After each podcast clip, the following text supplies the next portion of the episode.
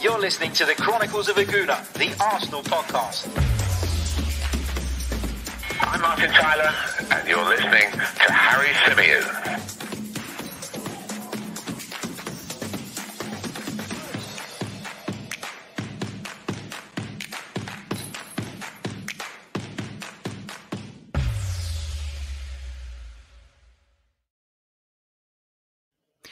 Hello and welcome back to another live edition of the Chronicles of a Gooner, the Arsenal podcast brought to you by 90 Min. As ever, I'm your host, Harry Symeou, and on this edition, we're going to be discussing the Martin Odegaard rumours. We're also going to be reacting to Mikel Arteta's latest press conference, in which he discussed a number of topics. He discussed the transfer window, our plans for that. He discussed the future of uh, Balogun, uh, what's going on with Emil Smith Rowe's contract. He talked about the possibility of Arsenal bringing in a left back and plenty more. So we'll be digging into all of that during uh, this evening's live stream. Uh, a big hello to those of you currently watching us on YouTube because I know many of you have been in the comment section for a little while. Uh, so thank you for your continued support. Thank you to everyone watching us on Twitter, Facebook, Twitch, wherever you might be. Um, thank you for being part of the Chronicles of a Gooner family. Don't forget, if you haven't already, hit the like button on the video. It does really, really help. And if you haven't subscribed to the channel already, well, make sure you do because we are closing in on 11,500 subscribers on our YouTube channel alone. Um, and we'd like to get there as soon as possible. So if you haven't already, uh, make sure you hit that button. Also, a quick plug for our transfer special, uh, which we put out yesterday with Fabrizio Romano. I know most of you have probably seen it, but if you haven't, if you're catching us uh, for the first time in a few days, head back to that one. You can find it uh, on YouTube, of course, and on all major podcast stores. Uh, so thank you for all your support in that as well. Had lots of positive messages off the back of that one. Uh, so thank you all so much for your kind words. Right, without further ado, let's get into it. Martin Odegaard is being linked with a move to Arsenal. We were told last night uh, that the club had made an approach for Odegaard, who is out of favour at Real Madrid. Um, if I'm not mistaken, I think he's made just seven appearances in La Liga. Do you know what? I wrote a piece about it uh, earlier today. Let's double quickly check that uh, to make sure. I wrote a piece on why uh, Martin Odegaard would actually be the perfect fit for Arsenal on loan. So you can gather from that straight away that I've got. Uh, well, I'm on the side of the fence on this one where I think that actually uh, somebody like Martin Odegaard would suit us down to a T. So I put a piece out uh, on 90min.com earlier on, which some of you will have seen uh, via my social media platforms. And we were talking about Odegaard and, and why he would be uh, the perfect fit for Arsenal because I genuinely do believe that. And and some of the reasons uh, were the fact that he's been, you know, really, really frustrated. It is correct. Seven appearances uh, for Los Blancos so far this season, which for a player of his quality is absolutely nothing. We're talking about somebody, Martin Odegaard, who's been very much on the radar of the top European football clubs for a long, long time. If I'm not mistaken, it was 16 or 17 years old at the time that Real Madrid picked him up. So he's kind of always been in that kind of big club environment, or at least for the last few years. But unfortunately for him at Real Madrid, it's not quite worked out as he would have hoped. I've already said it, but seven La Liga appearances is nowhere near enough. Um, for him to make his mark. And and he's uh, apparently gone to Real Madrid and made it clear that he wants to go elsewhere so that he can play football on a regular basis. Which I guess for someone of his age, someone at his kind of um, stage in development, that is key. It is so so crucial. And a loan move away at the moment feels like the only way that that's going to happen. Uh, as Fabrizio told us yesterday on the transfer special, the market out there right now is very, very difficult, not just here in the UK, but across Europe. So there'll be very few clubs uh, who are going to be going and spending big cash, you'd imagine. Um, between now and the end of this window, will things get better by the time the summer window comes along? I don't know, but I wouldn't imagine so in most cases. So for Martin Odegaard to leave Real Madrid now, it has to be on, on a loan deal. Um, Fabrizio said that if if Real Madrid were going to let him go uh, temporarily, it would be exactly that a, a temporary move. He's not somebody that they have an appetite to sell. They still believe that he is someone with the talent to go on to very, very big things. Uh, if they didn't think that, they wouldn't have picked him up at such a young age. So he's rated at Real Madrid, but I guess in Zinedine Zidane's eyes, he's not quite the finished article right now and not uh, quite the man he he wants to trust in that kind of number 10 role uh, in that attacking midfield position. And we know, look, things aren't going particularly well for Real Madrid at the moment and Zinedine Zidane. Uh, I've just finished writing a piece on the fact that uh, River Plate's uh, Marcelo Gallardo is being linked uh, with being the replacement for Zidane, and in that he's someone that Florentino Perez is, and I quote, desperate to bring into the club. So you know, maybe if if Zidane is given the boot, then the situation at Real Madrid uh, might change for Martin Odegaard. But at this stage, uh, it seems very likely that he will be leaving the club on loan in search of regular football after he himself requested that be the case. Now, there have been a number of other clubs interested in uh, Martin Odegaard, another Premier League club apparently, who we think might be oh, some people are saying it's Manchester United. I'm not sure if Manchester United have room for an Odegaard in their squad. You know, they've got Bruno Fernandes, P- Paul Pogba. Um, you know, they've got a lot of creative forces in midfield, and uh, you know, I don't really, I don't really see that as as a goer. But you know, there is another Premier League club linked.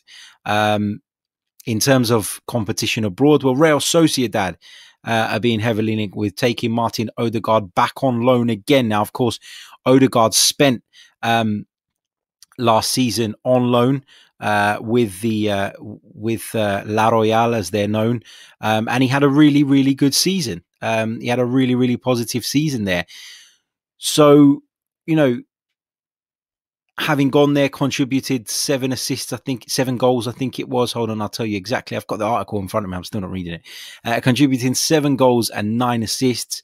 Um, that's what he contributed last season uh, with Real Sociedad. So he's a player that they know very well. It's a club that he knows very well. And of course, moving to the Anoeta would mean that Martin Odegaard wouldn't have to leave Spain, which obviously is another big change that he would have to go through if he was going to come um, come to the Premier League. So that seems like it's the most likely destination for Martin Odegaard. But uh, according to Fabrizio Romano, uh, he's put out a tweet. When was it? 2:23 p.m. today. So this is kind of the latest thing that he's had to say on it. Um, I know there are other outlets there as well.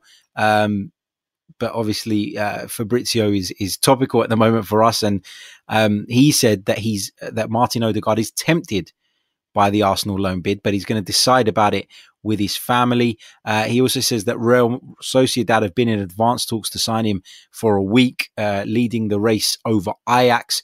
Um, uh, but apparently, the Arsenal offer has led him to take hours and days of reflection. So it feels like Martin Odegaard is considering the possibility of moving to Arsenal, but we're not any closer to getting that deal done to our knowledge. So let's not get carried away. Um, let's not sort of get the champagne out yet, but it does feel um, as though you know it was all done and dusted. He was on his way to Real Sociedad, and boom, in came Arsenal, and uh, and and started to show a bit of interest. And all of a sudden, Martin Odegaard uh, seemingly is having second thoughts now about uh, where his next destination should be, albeit uh, just on a loan move. So we'll have to see how that one unfolds. In my article where I spoke about um, why he would be perfect and the perfect fit for Arsenal. I'll, I'll explain the reasons to you now. Uh, the reasons I think it would be a perfect fit is because if Martin Odegaard comes to Arsenal, we know that it is a temporary fix. We know that Martin Odegaard would be coming in, and there would be zero chance of us converting that deal into a permanent one in the summer. Because, as I've said, all the reputable sources are reporting that Real Madrid will not even consider um, allowing him uh, allowing a buy uh, an option to buy sorry to go into that contract. So it would be very much temporary. And what that means is in the long term it won't damage Emil Smith Rowe's prospects a player that we all very much like and hope goes on to achieve big things on the other hand, Martin Odegaard is someone with a point to prove. And you tend to find that bringing players in with a point to prove is usually more successful than going after somebody who may be, um, you know, who maybe has been there, done it. You know, for example, Isco at Real Madrid, another player at Real Madrid. Isco's been there, he's done it, he's won Champions Leagues. What more is there really for Isco to achieve? What would be his motivation in coming to the Emirates Stadium? Whereas Martin Odegaard, who we know uh, adores Real Madrid, would love to play for Real Madrid in the future, would love to be a regular, um, and is a, is at a point now in his career where he needs to prove himself. I think that is a more powerful motivation than any 30 plus uh, player who's sort of entering towards the back end of their career could possibly have. So for that reason, I feel uh, for those two reasons, I should say, I feel like Martin Odegaard uh, would be a really good fit. Add to that, he's got the ability. Um, everybody's seen it. Everybody knows it. The ability, the motivation, and the fact that it wouldn't prohibit Emil Smith Rowe in the long term, I think make this the the right deal to go for. Obviously, it depends on finance. There will no doubt be some kind of loan fee involved? How much of his wages will Arsenal have to contribute to? Will they have to contribute to all of it? We don't know the ins and outs of of the potential uh, deal, but yeah, um, I, I would be on board with this one for the reasons I've just explained. Let me know what you guys think in the live chat. Let's see what you guys are saying uh, regarding the possibility of Martin Odegaard coming to Arsenal on loan. Uh, let's have a look at what some of you are saying. Uh, Deruve says, honestly, Odegaard would be Denis Suarez part two. Players from other leagues take time to adapt in the Premier League. Uh, what else have we got here? Um, uh, Rob Balding says, as long as Emil Smith Rowe is still the first choice, I wouldn't mind Odegaard. Look, I think we all accept and we all acknowledge and we all kind of see, don't we, that Emil Smith Rowe has the talent, um, has the talent to go on and, and, and play that position for Arsenal for many, many years to come. But there are concerns about A, his fitness, you know, his ability to stay fit, and B, there is no other player in the squad, as we've seen, particularly now that Mesut's off, that fits that same profile, as in somebody who is an out and out number 10. People talk about Joe Willock playing there. For me, Joe Willock is not a number 10. Joe Willock is a is a bit more of an Aaron Ramsey, someone that prefers to start that a little bit deeper, but then has that ability to make those runs into the penalty area and impact games that way. But we've all seen with him that he's just not up to standard. And, and that's the harsh reality of it. He's not at the level that we need. So, you know, can you rely solely on Emil Smith Rowe every week? Can you rely on him in a season where the fixtures are congested the way they are to play week in, week out? I would say no. So there needs to be a backup. There needs to be someone to come in. And now that Emil Smith Rowe has emerged the way he has, it becomes even more important that the deal is one that is right for us in terms of somebody who's going to come in, has the ability to make an impact, compete with Emil Smith Rowe for that position, but equally not be there for the long term and not prohibit his development. Now, if you're talking about in the summer, Arsenal coming to the table and potentially being able to sign a top, top, already proven uh, number 10, I'd be all for that. But, you know, right now in January, that's going to be very, very difficult to do. We understand that the finance isn't there either. So it's very much going to be a short term signing for Arsenal. And so why would you want to go and spend an absolute fortune on on someone if you could potentially do a deal like this whereby Odegaard benefits, whereby Real Madrid benefit because their asset is going out and he's playing football and he's getting better and he can show what he can do. And of course, for the player, it gives him the opportunities. It just suits all parties, this kind of deal. I understand why people want to see Emil Smith Rowe as the first choice. And I think in the longer term, that will certainly be the case. But I am still wary of relying too heavily on Emil Smith Rowe because he will go through a bad patch, as all young players do. And he will, uh, at some point, break down with an injury or some kind of fitness issue. So, you know, you have to consider those things. Right now, we're so heavily reliant on his creativity that I dread to think what would happen if he wasn't around. And that, for me, just highlights the need to go and get somebody else in, uh, somebody who can come in and compete with him. Uh, let's see what else you guys are saying. Uh, Matt G, one of our members, Uh, says, I'd love us to sign him, but can't see it happening. I don't want to get my hopes up. Uh, Wes Bird, another one of our members, says, think this would be a really smart move that wouldn't impact on Emil Smith Rowe's development and would create strong competition. We would have the depth in the squad to rotate. Completely agree with that. Um, Omar says, I don't think it will happen, to be honest. Uh, Robin has suggested that the other Premier League club might be Leicester. I, I did read that earlier on, uh, but I'm not not entirely sure how accurate that is.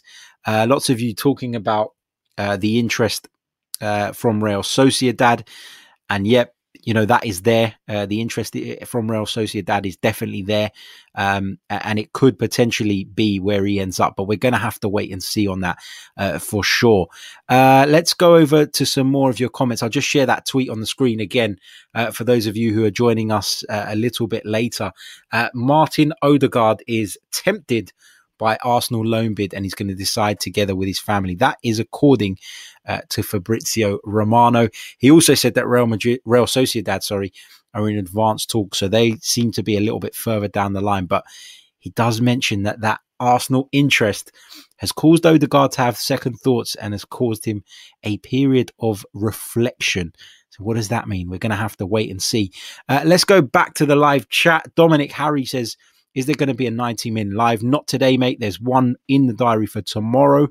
Um, so keep your eyes peeled for that. And then, of course, back on Monday uh, with the normal uh, gas tank show as well. I think I'm on both of those this time around. So uh, keep your eyes peeled and uh, come and join us uh, for those.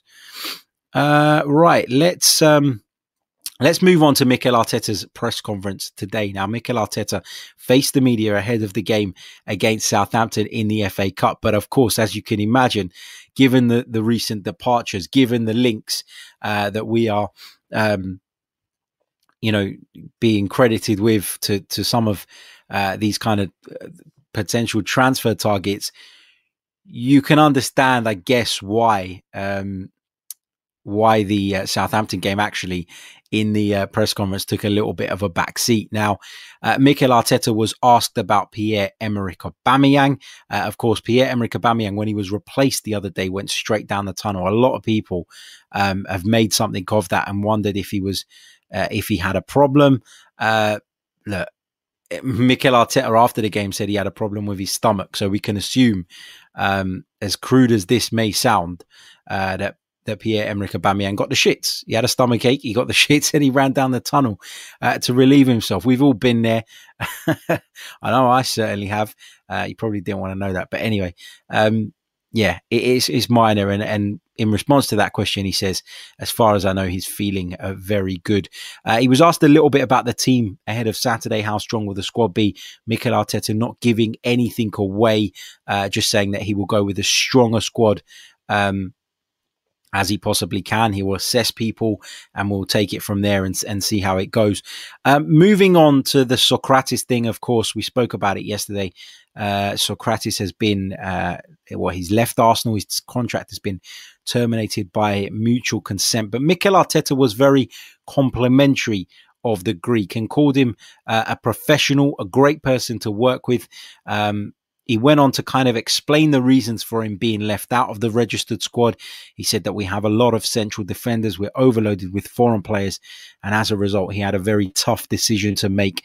He went on to talk about how well the defender took it. He said he's always been really supportive and helpful.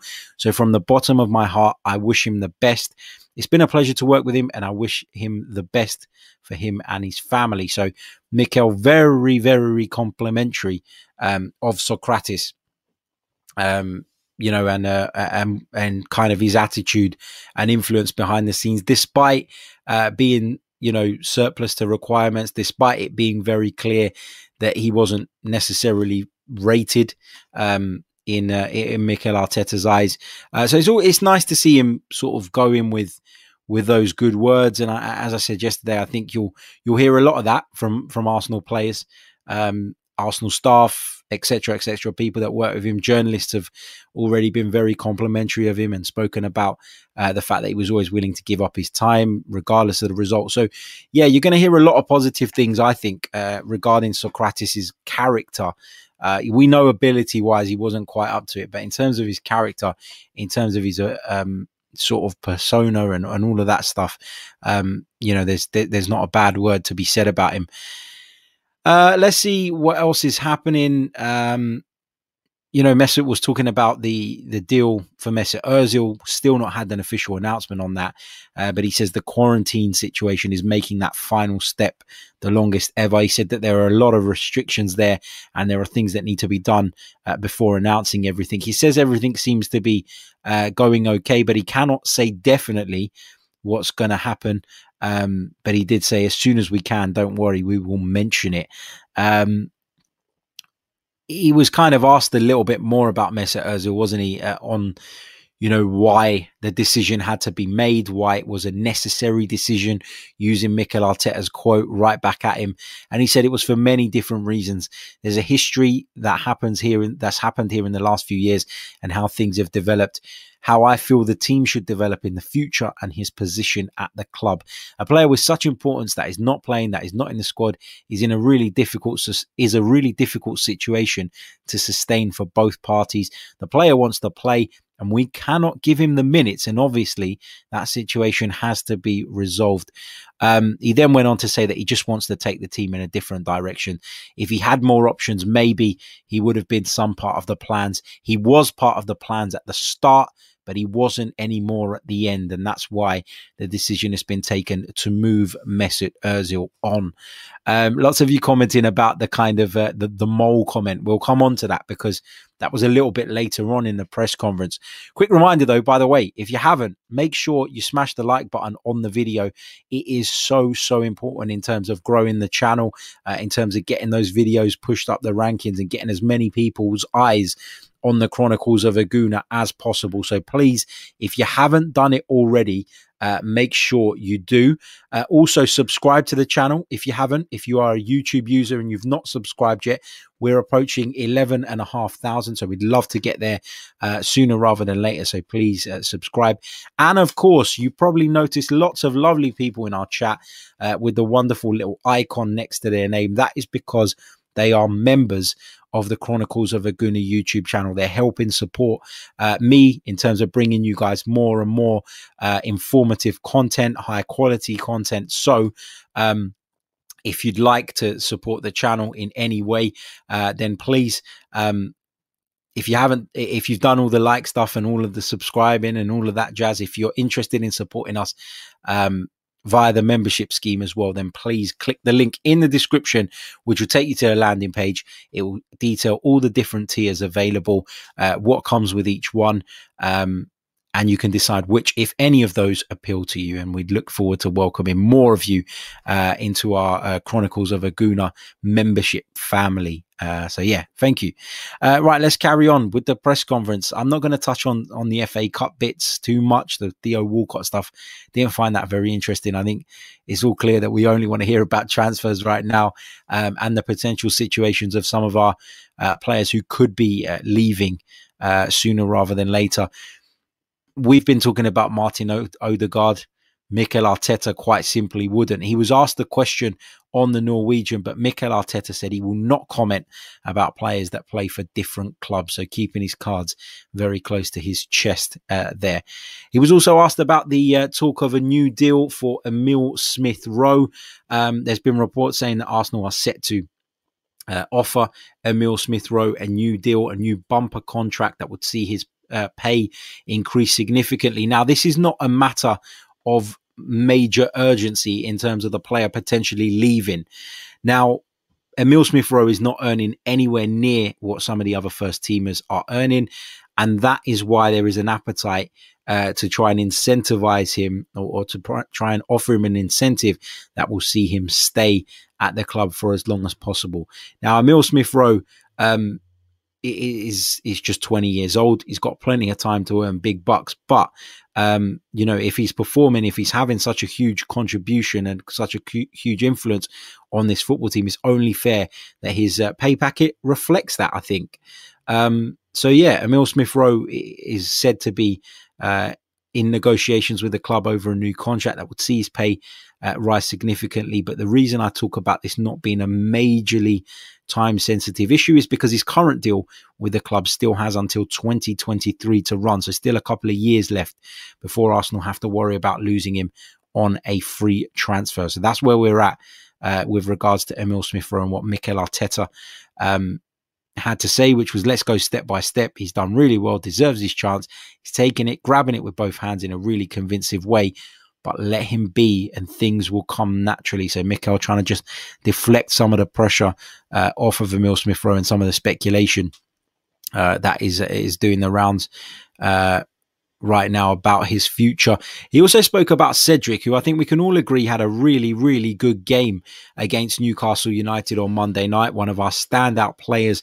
And during a season where Hector Bellerin's performances have been quite hit and miss at times. I think this was a bit of a stark reminder that actually we still do, even if Hector Bellerin is, is not at the top of his game, have a very competent fullback in Cedric Soares. Now, Mikel Arteta, when uh, the player first joined the club, spoke of his attacking ability. And he said this when he was asked whether Cedric could challenge Bellerin for that right back spot on a permanent basis. He said, Yes, since he joined us, he had various injuries and some difficult times. Took him a bit of time to adapt to get completely free, and now the chance is to play. The best thing with Cedric is the way he takes his profession, the way he trains, the way he prepares himself. So every time we've had to use him, he was always ready. He's always fit to compete, even when not playing for many parts of the season. When he had to play 120 minutes, he was completely ready. And the other night, think he had a really good game. Uh, yeah, so um, very complimentary again of Cedric. And as I always say, competition within the squad is certainly uh, healthy. He was also asked about the left back situation. Now, of course, Arsenal allowed Sead Kolasinac to leave the club and join Schalke on loan for the remainder of the season. Now, I think a lot of us will agree that uh, Sead Kolasinac wasn't everybody's cup of tea, but we have left ourselves short in terms of natural cover for Kieran Tierney. We saw Ainsley Maitland-Niles playing that position uh, in that game against Crystal Palace, in which he was dreadful, and that's putting it politely. Uh, so there are concerns about Arsenal in that left uh, left back position, and, and it, what would happen in the event of a Kieran Tierney injury. Mikel Arteta admitted uh, that Arsenal were a little bit short in that area now. He said with the departure of Kola, we're a little bit short of a left-footed fullback at the moment. He did go and say we can use Ainsley there, we can use Bukayo there, and we can use Cedric there. Uh, we have some options, but a natural option uh, to Kieran, obviously, we don't, but we can adapt. That was uh, Mikel Arteta's words you know, for me, uh, Bukayo Saka's playing so well in that more advanced role right now. The last thing I want to see is in the event that Kieran Tierney was unavailable, him being pulled back, um, you know, into that position. I just don't want to see it. I think he's been so key at the other end of the pitch now. I feel like it would just be taking so much away from our attacking uh, side of the game. Do you trust in Pepe to deliver? Do you trust in Willian to deliver in the event that um, that uh, Saka had to go back to left back. You know, yes, Martinelli's available now, um, but he likes to play from the left, as does Oba. I just think Saka on the right works so well right now. The last thing I want to see is him being um, forced back into that left back position. You know, it, it's for me. I was scratching my head as to why Cedric wasn't playing at left back um, in the first place, because he is an experienced fullback, and I know he's not playing with his stronger foot, um, but just like well, just like Ainsley Maitland-Niles, but in the difference between the two is that Cedric is far more experience playing that role than Ainsley Maitland-Niles and perhaps he would have adapted to it a little bit better. Uh, but having said that, you know, hindsight is a wonderful thing. Ainsley has done the job quite well uh, in the past, so I don't. You know, hindsight is a wonderful thing, but Mikel would have had no reason, I don't think, uh, to, to believe that Mick, that Ainsley wasn't um, wasn't capable of doing it. He just didn't perform on the night, and that is why these questions have, have come up about him. Um, following his comments about the left back, he was asked whether that means Arsenal are looking for one in this transfer window, and he says it means that the option is open. We'll be looking to see what is available, and if you you watch the uh, the transfer special with Fabrizio Romano last night, one of the key words he constantly used when discussing Arsenal and their transfer business was opportunity. If the right opportunity comes along, Arsenal will take it. Arsenal will be ready. And that is very much where we find ourselves. That is very much where the whole transfer market finds itself at the moment. You know, there will be clubs that still have the, the power to go and spend, but there will be a lot of clubs in a similar boat to us who'll be looking for opportunities between now and the end of the month to get deals done that will strengthen them. But if those opportunities don't come along, um, perhaps they'll be a little bit less proactive in terms of going out there and actively trying to bring players in. So I think it was described by Fabrizio as phase one of the transfer window for Arsenal, which has been moving people out. Uh, we've moved Ozil out. Uh, you know, just waiting official confirmation on that, but it's all but done. We've moved Kolasinac out. We've moved Sokratis out. So now it is very much a case of focusing on the incomings, if there are going to be any. I still wouldn't be 100% sure um, that we will. Um, that we will go out and bring someone in. I think the most important thing to do in this window was to start clearing space for the summer. We can all agree that the summer is going to be more important. We can all agree that the summer is where you would hope Arsenal will do some serious business. Um, but again, you have to take into consideration the impact of the pandemic. You have to understand that financially we're in a bit of a pickle, as are many football clubs right now. Um, so even in the summer, I'm not expecting massive, massive things. But sometimes you can do some very smart business without necessarily breaking the bank. And I want Edu and Arteta um, to prove that now. You know, now that they have control, now that they have the reins, I want to see that happen. I want to see Arsenal almost throw it back to 1997, where Arsene Wenger came in and started picking out gems that people didn't really know of and, and took advantage of clubs that were in probably much weaker financial positions, etc., etc. So I want to see Arsenal be smart. I want to see Arsenal be shrewd in the transfer market. And um, yeah, but it, having said all of that, I don't think it's gonna. Uh, I don't think it's uh, it's going to be anything major um, in terms of finances. Not now, not in the summer, unless something changes that makes me feel otherwise. It's going to be about bringing in uh, the right people and trying to identify people that can come in. Um, but also not be too big of a drain on the resource. Uh, Andrea says, Harry, do you expect more departures um, between now and the end of the window? No, um, I don't think Shkodran Mustafi will leave. I know um, there's been talk of that. I know that Fabrizio mentioned it could happen and he, he predicted it probably will between now and the end of the window, but I don't see it. I, I don't see it. That's my opinion, though. Um, I think that that we're going to end up um, we're going to end up keeping Mustafi until the end of the season and see where we go from. Well, we know where it's going to go from there. He's going to leave. His contract comes to an end. He's not signing a new one. It's as simple as that. Uh, but in terms of whether I think that will happen between now and the end of the month, I just can't see it. Time is running out, and and I don't see uh, Shkodran Mustafi leaving. I think that with Sokratis um, is a little bit different because Arsenal had tried to move him on. Um, Arsenal had tried to move him on and then realized it wasn't really working, it wasn't going to happen, and so decided to terminate the contract in in order to make that negotiation between Sokratis and a, um, a new club easier, uh, less of a drag, less difficult. So I think that was largely why Arsenal agreed to terminate his contract. But I still think that Mikel Arteta sees Mustafi as part of the squad. Uh, you know, the fact that he included him in the squad over Sokratis tells you that he was already higher up in the in the kind of uh, the manager's eyes, in the manager's rankings, if you like. And so he, he registered him in the squad. He kept him involved, and I think he he plans on keeping him involved until the end of the season. So in terms of more departures, I don't see uh, anything major anyway uh, changing Let's move on to Balogun. He was asked about whether uh, Balogun's kind of um, lack of involvement of late is with regards to the contractual situation. Um, and he, he denied that. He said no straight away, uh, Mikel Arteta. He said he just wants to convince him that he has a future with the club uh, and not send the opposite message. Before he wasn't training with the first team. We changed that. He's shown a real hunger and desire to be with us. We're trying to get something done because we want him to stay, but we have to go step by step. I think he's made some big steps in the last few months where he wasn't even training. Uh, and then training with the first team, that is. And then he had a few good games for us. So the steps are there, and we want to try and keep him.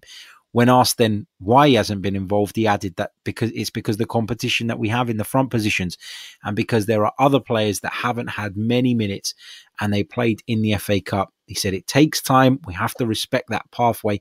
Eddie as well is not playing a lot of football recently and he is in front of him at the moment. So we have to be calm and respectful. So Mikel Arteta making it abundantly clear that in his opinion, uh, Eddie Nketiah is is is ahead of following Balogun, despite what the fans say, despite what some of you want to see. You know, there was an outcry, an outpouring almost of Arsenal fans on social media when it seemed uh, as though Balogun had signed for RB Leipzig, saying, "Why on earth are we keeping Eddie Nketiah? Why is Eddie Nketiah ahead of him in the pecking order?"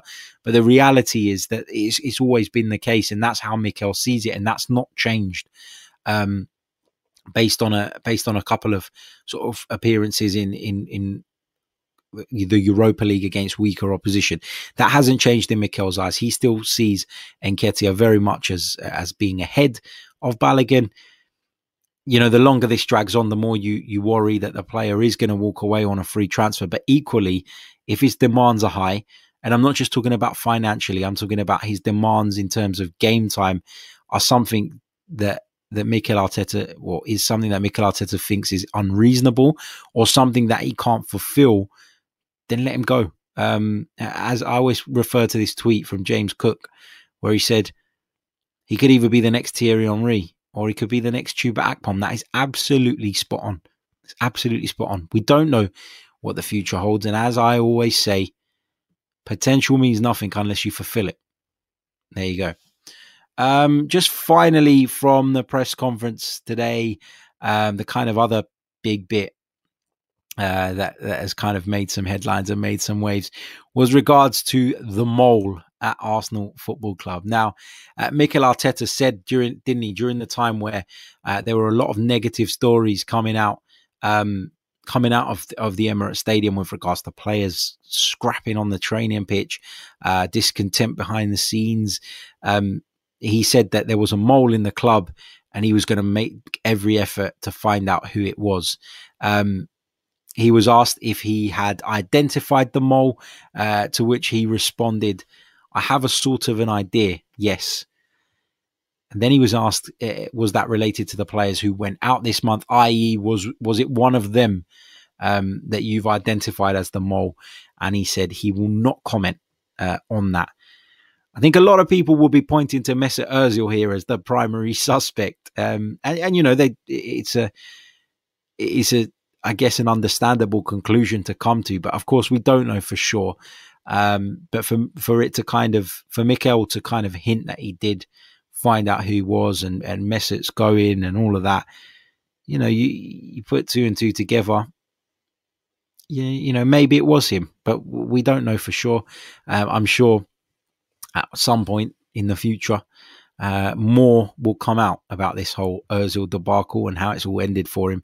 Um, some of you in the chat saying that it was Özil's agent, and Özil's got to tell him for that to get to the agent.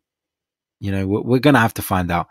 Uh, we're going to have to uh, hold tight on that one. I'm sure in the future there'll be a little bit more of an indication as to what exactly uh, has gone on there. But Mikel Arteta claims that he has an idea about who the mole has been at Arsenal this whole time. Interesting stuff uh, from Mikel. Right, we've come to that point in the show where it's time for you guys to chuck your questions in the chat box. Get them in now, uh, and I will come to as many of those as I possibly can between now and the end of the stream. Uh, just a quick reminder check out our show with Fabrizio Romano. You can find me now writing on 90 Min uh, three days a week. So you can check out uh, my articles. I share them all uh, to my Twitter feed.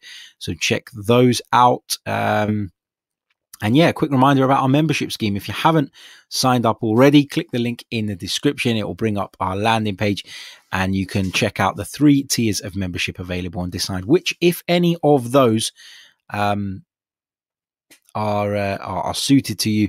And uh, we'd love to welcome more of you uh, to the Chronicles of a Gooner membership family. Actually, do you know what?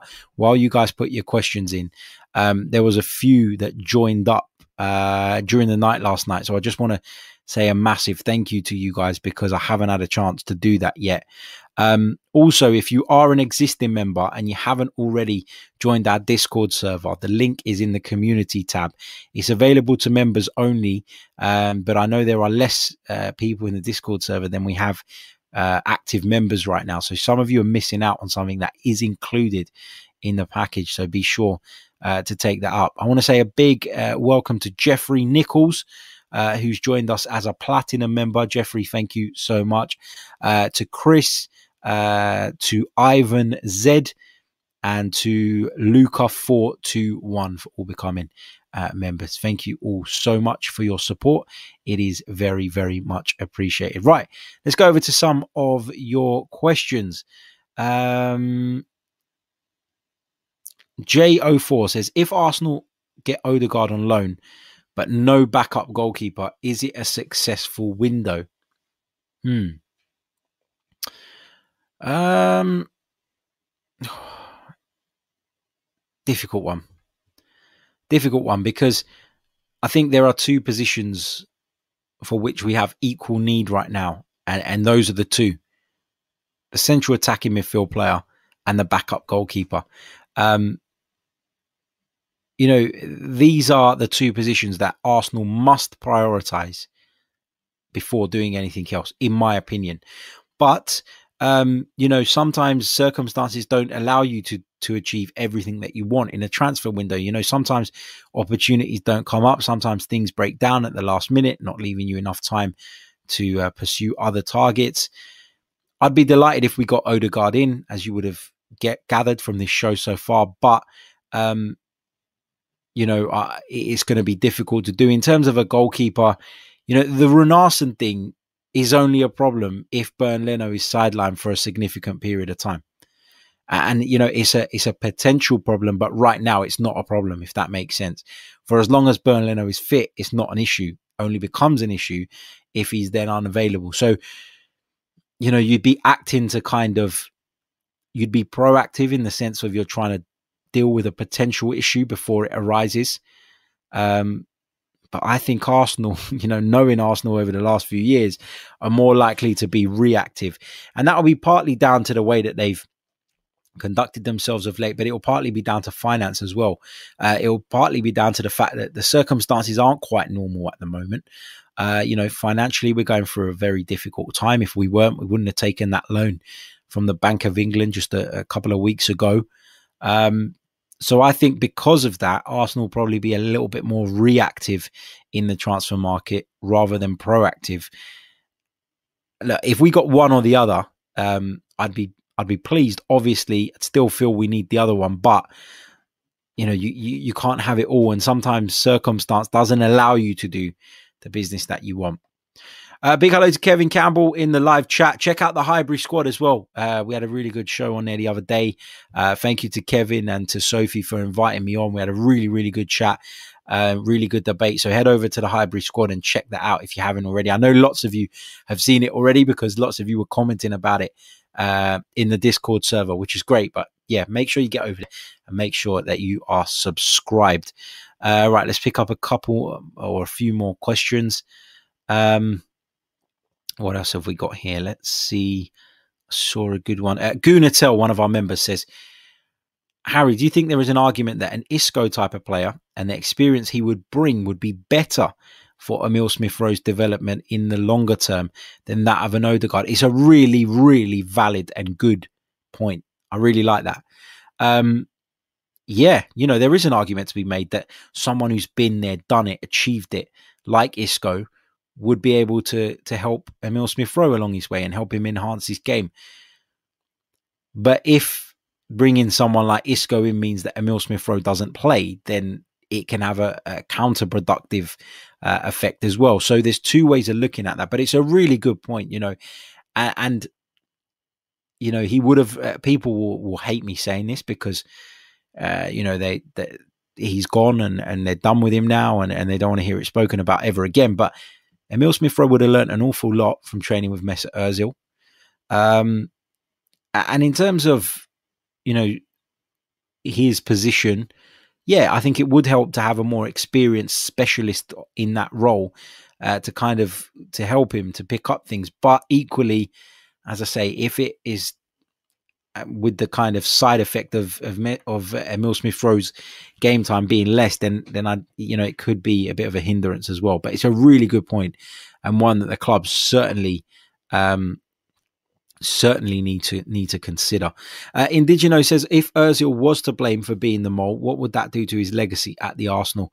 Um, to me personally, it wouldn't do a great deal to it. I mean, you know, for me, he was a very good player most of the time did have bad spells, did have times where he didn't turn up. I think that the biggest crime with regards to Mesut Ozil is that Arsenal never built a team strong enough to to give him the platform that he needed to to really showcase what he could do. But you know that's been a gripe with Arsenal for years and years now, and and you know we we were up in arms when Alexis Sanchez went because his contract was coming to an end. Then we all celebrated Mesut Ozil being given a contract, and then what couple of years down the line, we were all shouting at the club and and you know throwing mud at the club because the club had given him that contract. So you can't, you know, hindsight is a is a wonderful thing. I like to try and put that kind of stuff to one side because I think there were faults on both sides, which is why I've not been harsh on Mesut Ozil um, in the eyes of a lot of you because I do think that the issue was was two ways. Um, in terms of what it does for his legacy, for me, nothing because for me, I look at the football and, and that's my main thing. And I, I think that, as I said, everything that occurred afterwards behind the scenes uh, was a byproduct of of two parties not conducting themselves properly. Uh, so it, it's difficult to pin the blame on, on solely on one or the other, I think. Uh, what else have we got here? Uh, Omar says likelihood of Odegaard joining us, bearing in mind we only have 10 days to pull it off. Um, I'd say it's about 50 50 at the moment uh, in terms of uh, in terms of my guess. Of course, I'm taking into account the, the, the time remaining in the transfer window, but I'm also taking into account the fact that there are other clubs in the running um, and other clubs who are said to be ahead of us in that running right now. Uh, right, let's see uh, what else you've got. Neil D'Souza says, "Big up, Harry. We should hire Leicester scouting team. Yeah, they've been brilliant. Um, they've been really good. Um, they've done some really good business over the years uh, brought in some really really top players, and and you know it's reflected in in Leicester's league position. You know they're well above where they should be. They're punching well above their weight at the moment. There's no doubt about that whatsoever.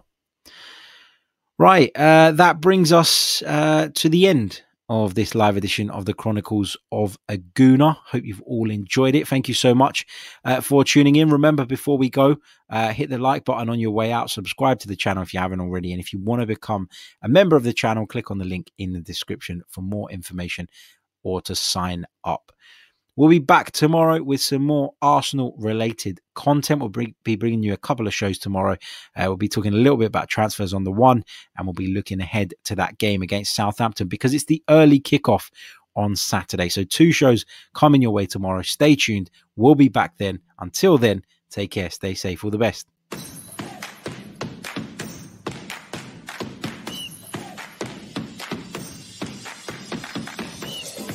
You're listening to the Chronicles of a Gooner, the Arsenal podcast. I'm Martin Tyler, and you're listening to Harry Symeou.